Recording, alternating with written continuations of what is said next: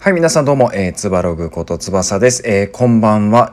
おはようございます。もしくは、こんにちはですかね。やっぱ聞いてる人によってね、時間軸が変わってくるので、この3つは、絶対お伝えした方がいいのかなと思って毎回入れてます。はい、ですね、ちょっと、音声ネタ、音声メディアネタではないんですけれども、僕ですね、最近YouTube を始めていて、今投稿2本目なんですけれども、早速ですね、コメントをいただきました。頑張ってくださいというものすごくこう温かいコメントをいただいてで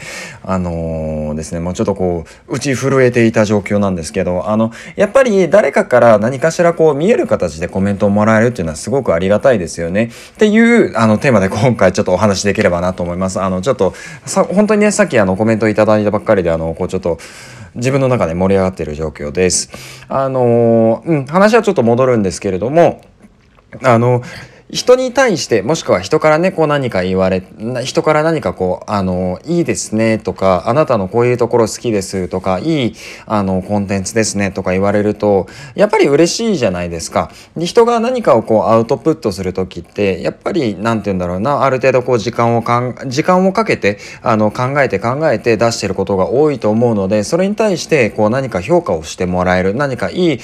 コメントをもらえるっていうのは、自分のモチベーションにもなります。あとはそこに対して時間をかけてきたっていうことに対するある種のご褒美なのかなと僕は思ってます。とはいえね僕はブログじゃなかった YouTube の動画撮るときに3分ぐらいしか時間かけてないんですけどでもとはいえそのコンテンツを考えるときには結構時間かけました。もちろんなのでや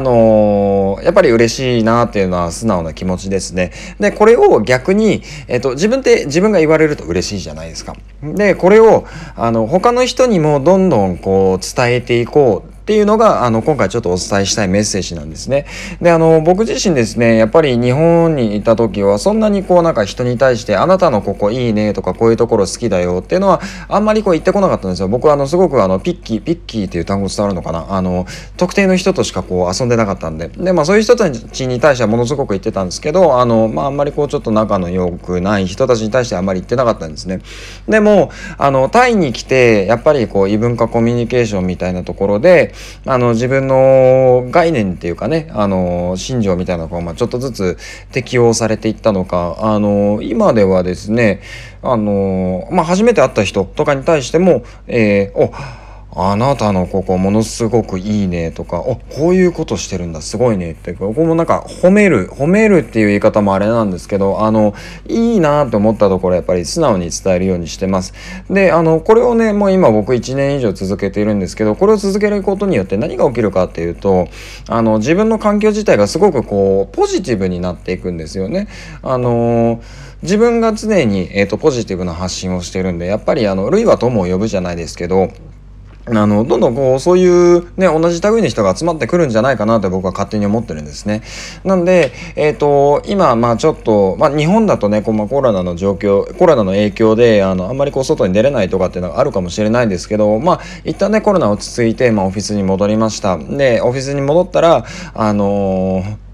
いきなりねこう上司とか同僚に対してあなたのここめっちゃ好きですなんて言った日にはちょっとねオフィスの人から白い目で見られる可能性もあるんですけど別に僕気にしなくていいと思います。でももし気にするのであれば